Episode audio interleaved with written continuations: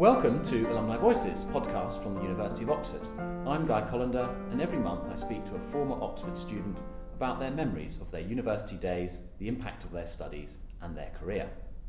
This month we are exploring numbers from an unusual angle with our very own self styled naked mathematician, also known as Dr. Tom Crawford. We'll be talking about his new Naked Maths video series for teenagers and about his undergraduate days studying maths at Oxford. In a first for Alumni Voices, we are also recording this interview in Cambridge. As well as its university, the other place is famous for its mathematicians, particularly Isaac Newton and Alan Turing. So, where better to talk about maths? Our interviewee studied his PhD in maths at Cambridge and is now based here. Tom, thank you for joining us. Thanks for having me, Guy. Firstly, can you tell us about the upcoming launch of Naked Maths? Absolutely. This is a video series which is basically going to show that maths is fun because it has this pretty bad stereotype that mathematicians are all sort of a little bit quiet and sort of go about and quite isolated, not really that social.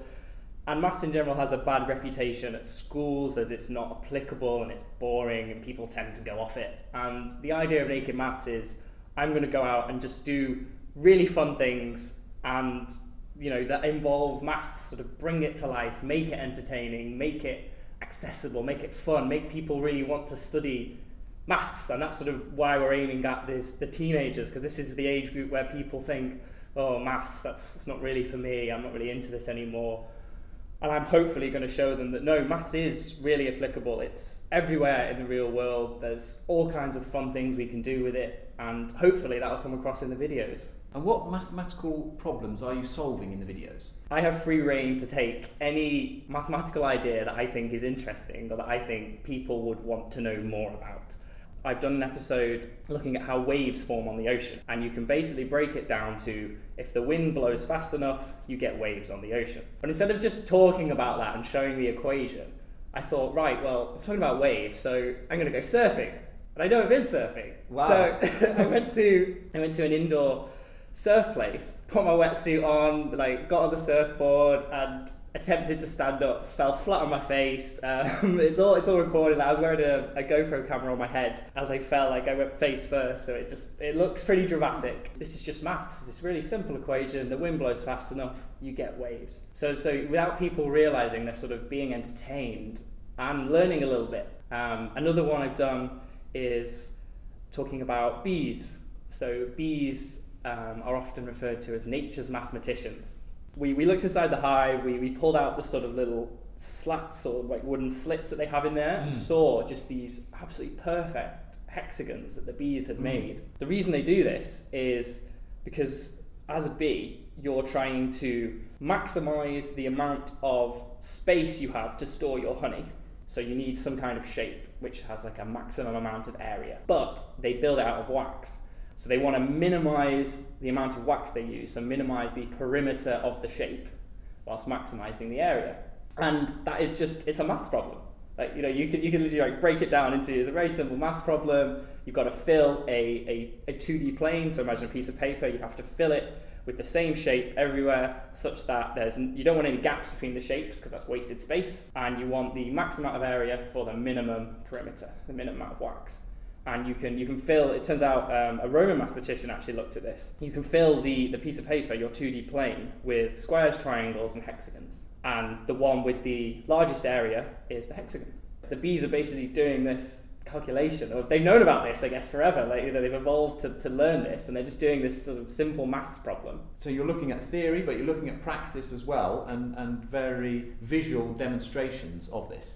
Yes, exactly. I mean, and then hopefully I'm going to show them that no, you look, maths is everywhere. It, you know, sort of get that, that inspire them, I suppose, to then carry on with their study and hopefully then go and look at things like the Riemann hypothesis, sort of these more advanced problems.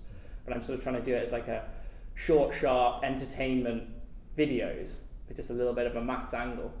Something I did um, last month, which was really popular, in fact, was. Um, the recent um, attempt to try and break the sub two hour marathon barrier. The, the, athletes unfortunately actually failed by 25 seconds, but still beat the world record by two and a half minutes, which is insane. Thought, right, how can I take some running and trying to break this this world record, this two hour barrier, and turn it into like maths. And I just sort of broke it down into like the segments. You know, I compared it to Roger Bannister's four minute mile. Obviously, he was one of our previous interviewees as well. Exactly. like over the course of the to do a two hour marathon, you need to run each mile 15% slower than Roger Bannister. But of course, you're doing 26 of them in a row with no breaks, with no stop. Or you can think of it in terms of 100 meter segments. You need to run the 100 meters 422 times, I think it is. Each time, 17 seconds. But to do it 422 times in a row with no breaks is sort of what a two hour marathon would require. Broke it down, so looked at the maths of it, you know, just, just that was sort of how I tried to, to bring that into it and sort of to bring it bring it to life. So can you tell us about the the naked theme for this series? The the original idea behind Naked Maths is I'm it's part of the Naked Scientists um, sort of group. So I, I work for the Naked Scientists and we're based at um, the University of Cambridge and we make a weekly radio program for the BBC, and then it goes out as a podcast, and also um, goes out on ABC Australia, so radio, um, national radio in Australia. This is all audio, and basically, when I came in and started working with the Naked Scientists, I, I sort of said, right, I want to do naked maths, but I think to really bring maths to life, you need that visual element. So it sort of lent itself well to the video series. So this will be the, the sort of the Naked Scientist first branching out into video. So it's exciting. Uh, maybe a little bit of pressure to be the first, the first, uh, because the radio show is, is really, really successful. Um, and reaching a listenership of nearly a million. Nearly a million weekly. Channels. Yeah, yeah. E- each program we sort of, um, yeah, because because we it goes on iPlayer. We get a high number of listeners through iPlayer, and you know it goes out on Radio Five Live, ABC Australia. Download our podcast. It's all free.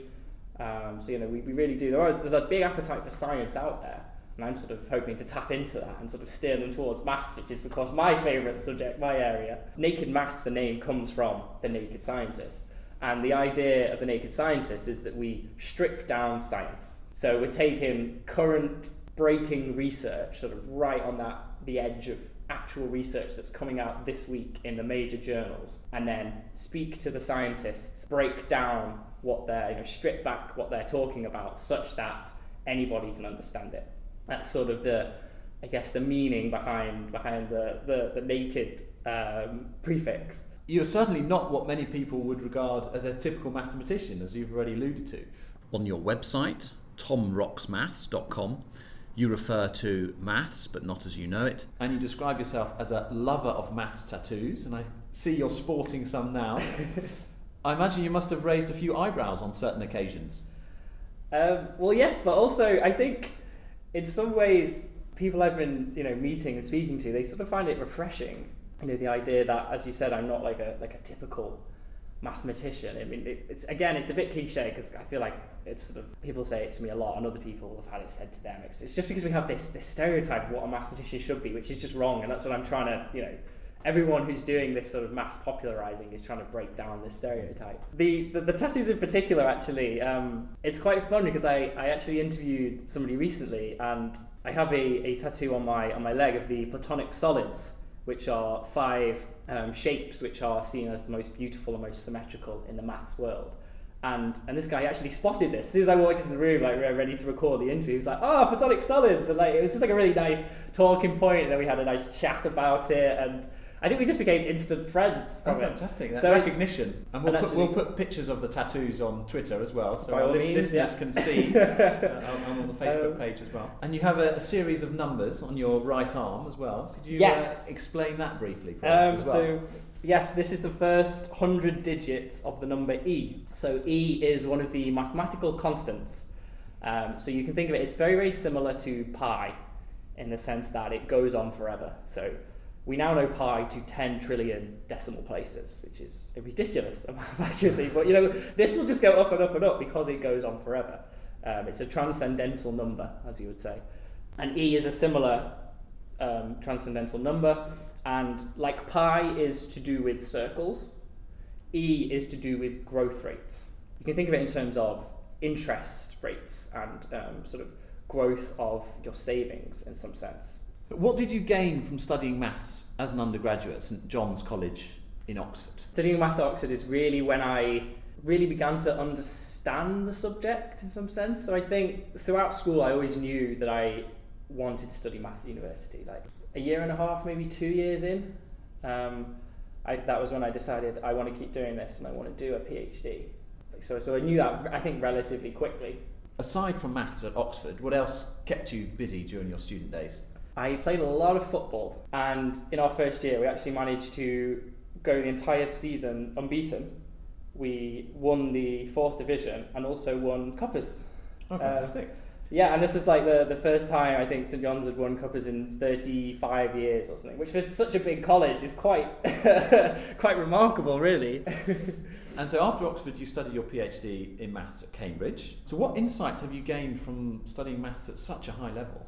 Um, the main the main thing I think I sort of learned from doing the PhD and and sort of doing research was almost like a new level of creative thinking. So if, if you look throughout history, um, most of the major mathematical discoveries sort of came from thinking outside the box. I, Isaac Newton is, is a great example. Just at the time, sort of he was the first mathematician and of course physicist, but mathematician mainly, I think, to sort of realize that the world can be written down and is governed by physical laws that can be written as equations.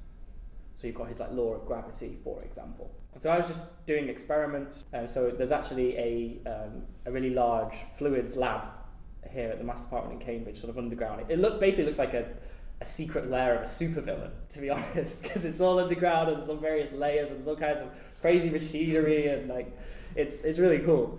So I was doing experiments and what I was trying to, to sort of figure out, the big question was where does river water go when it enters the ocean? You have a river, you know, you've got water flowing down the river, it hits the ocean, but where does that fresh water in the river actually go? Does it just sort of enter the ocean and spread out? Is it mixed up by all the tides, so you get the fresh water and the salt water mixing together? Does it flow along the coast? you know, sort of trying to understand more about what happens there with things such as tides and weather and the fact that the earth rotates is really, really big in sort of driving where this water will go. So I was just doing experiments trying to recreate this in the lab. So I had like a big, basically a giant fish tank filled with salt water. It rotated on some giant turntable, and then I sort of had a river, fresh water flowing into it, which I dyed red with food colouring. And you know, I could follow it and measure various things, and then I got all this data, and then I had to try and like model it mathematically. There had been some previous works my supervisor um, Paul Linden had worked on in the past, sort of where I had to be creative and sort of be innovative, as I was saying about like, for example, like Newton or those other mathematicians was, I was trying to sort of take their work and then think about it in a different way. So it was a case of, you know, look at all the assumptions, all the simplifications they've made in, in their models and say, oh, but what if instead of doing that, what if I, I didn't make that assumption, or if I made this extra assumption? And sort of having to, to come up with these ideas. I've got to ask, how would you compare your experiences at Oxford and Cambridge? I get asked this question a lot. Uh, sort of having having now done, I guess, four years at each. The main way I think about it, and the main way I, I would describe going from Oxford to Cambridge, is it just feels like I've changed college. Academically, of course, they are very, very similar you know, you still have the, the same structure with tutorials or supervisions, as we call them in Cambridge. Um, you know, you still have that. You still have the the sort of history. You know, the the same structure with all the incredibly incredible architecture and the city and everything. And what can we expect next from the naked mathematician? An academic position, a media career, bit of both. I think I'm sold on media now. You know, I think as I mentioned earlier, it's just so much fun being having having the freedom to think right. This is this is something that I'm interested in and want to learn more about, I'm going to go and research this, find out who's an expert in this field, go chat to them, learn more about it, talk about it, explain it to people. And then, you know, the next day, let's do a different topic.